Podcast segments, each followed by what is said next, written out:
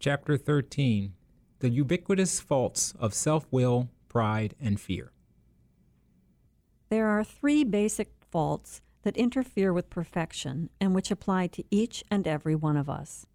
These are self will, pride, and fear. Ever since the fall, these three distorted attributes have been building steam, and they are the fundamental blockers of our essential light.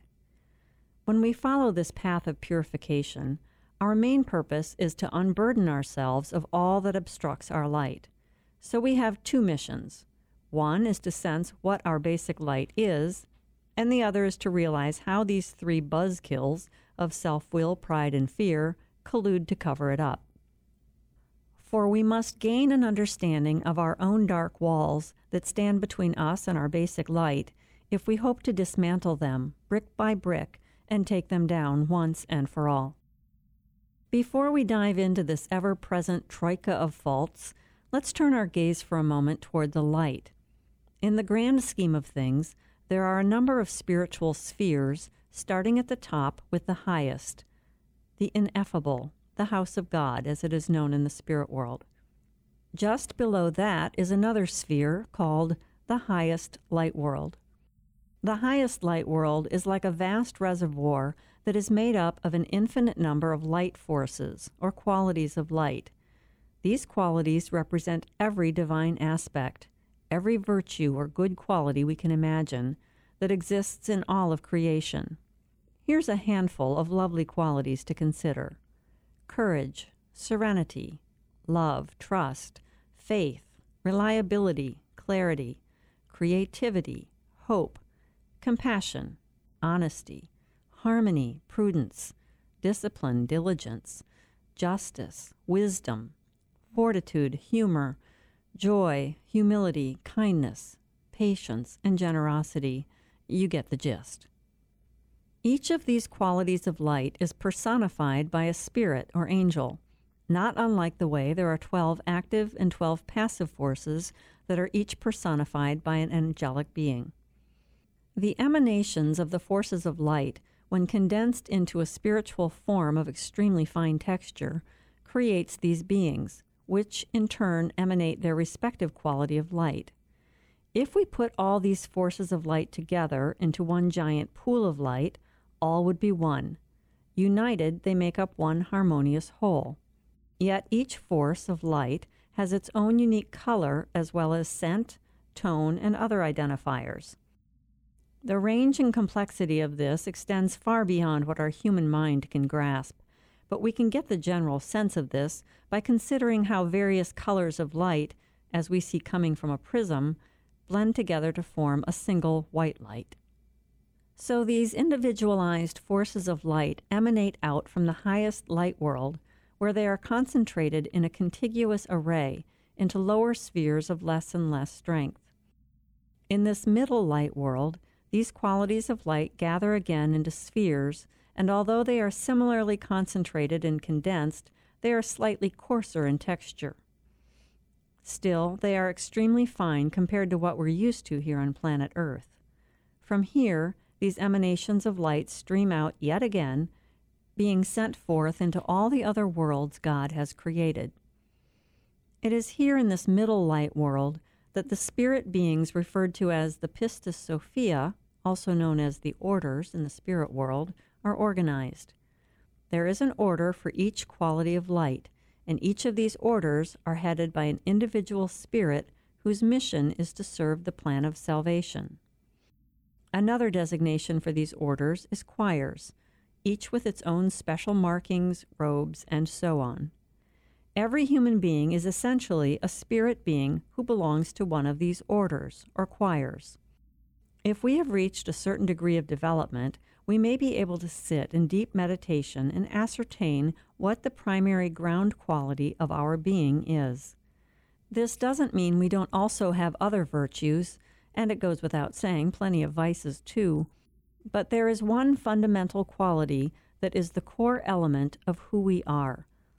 This basic outstanding quality that we possess will strengthen all our other divine qualities and never weaken or exclude them. If we understand the teachings about creation and the fall, we can understand that every being ever created is, in truth, perfect in one particular way. And if the fall had never happened, we would have gone on about our business of complementing perfection with our own inherent unique perfectness as we wended our way to becoming truly godlike. But until such a state can actually be reached, we must realize that our ability to be godlike can only be partial.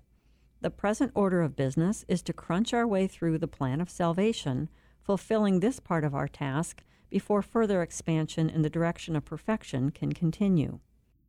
So, back to those orders, each of which is perfect in one way.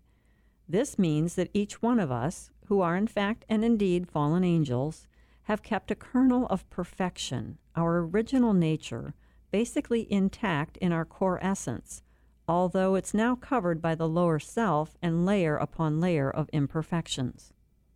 This path of purification, then, is all about ridding ourselves of the kudzu like faults of self will, pride, and fear that manage to obscure our ground of perfection.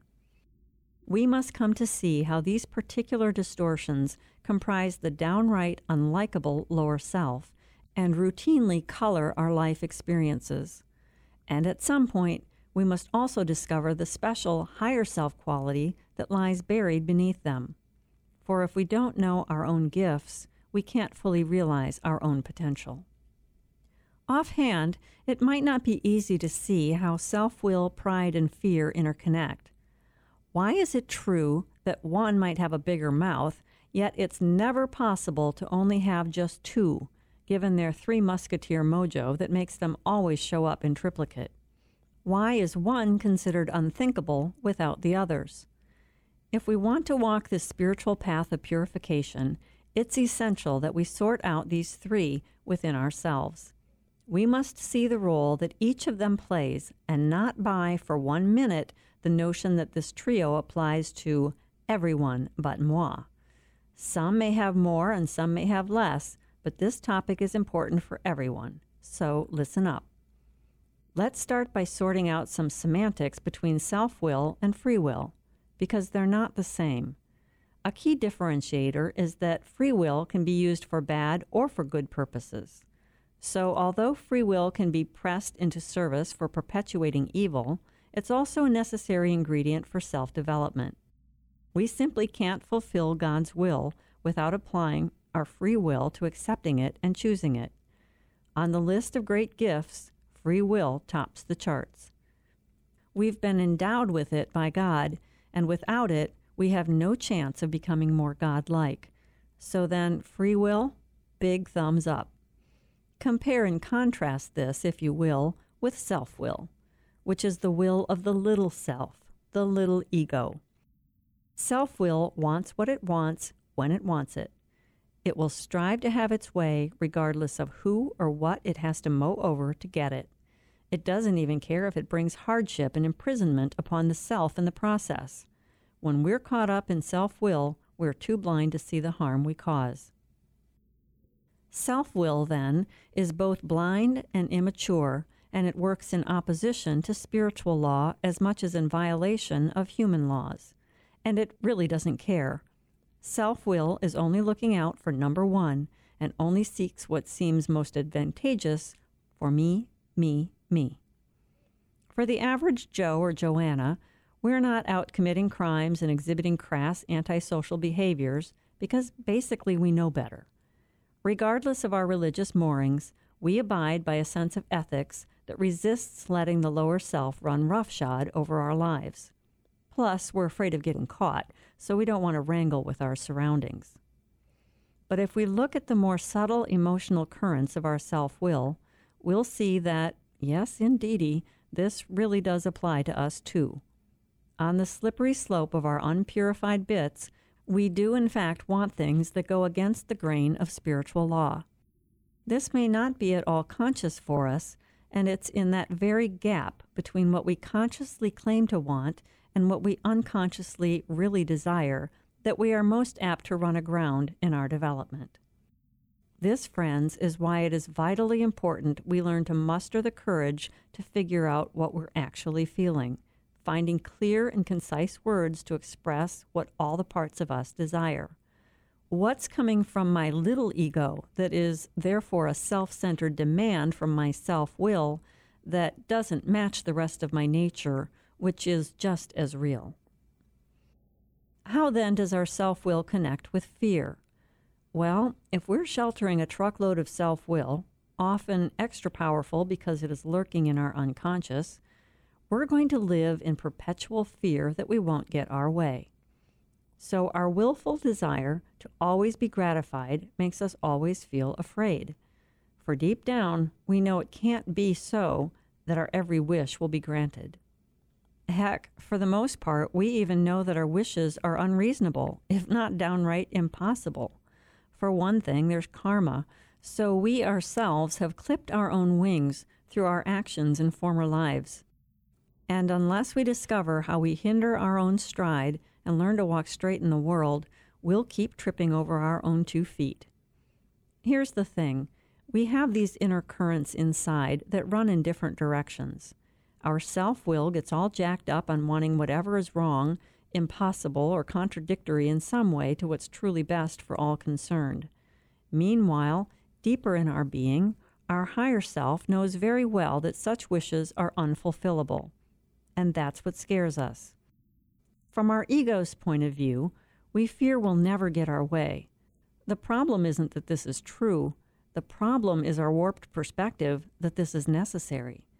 This is something to sit with in meditation opening ourselves to insight into how this pervades our soul and our present life situations. We must search within for the source of our unfulfillable wishes. Then we will be able to connect the way fear surges automatically along with the desires of our self will. Seeing this will raise us up a rung on the ladder of self knowledge. To get there, we'll need to have the guts to go searching for our own distortions. Therein lies the chance for liberation from our personally hand forged inner chains. Now let's turn to pride. First, let's be clear about what is meant by pride. We're snagged on pride when our ego thinks we're more important than other people, so we want advantages for ourselves. In short, we are vain, thinking only of ourselves. If we feel another's humiliation counts for less than our own, we have too much pride. And who among us hasn't thrown someone else under the bus to save our own hide? Who genuinely reacts the same to another's humiliation as to their own? If we're honest, we can admit that humiliation feels far more painful when it happens to us than it does when we see it happen to someone else. We might feel sorry for their situation, but the hurt will feel completely different no matter what we might tell ourselves to the contrary. It's important to be honest here in considering this, for our honesty alone can do us a world of good, far more than any puny self deception. For we can't change our feelings by forcing them or telling ourselves a story about how we should be feeling. No, they adjust indirectly through the authentic, gradual work of realistic self appraisal. The way forward is not to manufacture feelings of hurt vanity over someone else's suffering Rather, we need to not take ourselves so seriously. Our pride doesn't matter half as much as our overly self important little ego would have us believe. Becoming more detached from this precious vanity of ours will help us have the proper sense of proportion when comparing our experiences with those of others. Slowly but surely, we'll move toward having the same reactions for others' misfortunes as to our own. This is what is meant by loving our brothers and sisters as we love ourselves. Doing anything other than this is a violation of the spiritual law of justice, not to mention a slap in the face of the law of brotherhood. For while we may act in a just manner, our inner reactions are often decidedly not just. That may be enough for some people, but perhaps it's not enough for us, we who endeavor to tread this narrow path we are aware that our impure thoughts and feelings won't permit our inner light to emanate. Justice won't permeate our being, and our light force won't shine freely if our feelings aren't in lock and step with divine laws. So, this would make our feelings unjust, our setting ourselves above our brothers and our sisters. And now, once again, we become afraid. Because when we put ourselves on a pedestal, thinking we are so dang important, we fear the people around us won't grant us what we want to be kowtowed to. Only when we're ready to stand on equal footing with others will we be free of fear. It's not hard to see then how self will and fear go hand in hand. It's equally simple to see how pride and self will are birds of a feather. Every day, we each have plenty of opportunities to observe these three working in cahoots exactly as shown. Mostly, we let them slip by. An unpleasant feeling surfaces, and we dive on it, rushing to put it aside. We are super quick to blame the faults and imperfections of others, making them responsible for our own inner disharmony. But maybe one day we'll realize there isn't anyone else to blame. We do all this to ourselves and then cover it up with quick explanations. It's just a bad mood or, or the weather. Let's be real. Whenever we're bothered, we can direct our flashlight of truth towards these three culprits.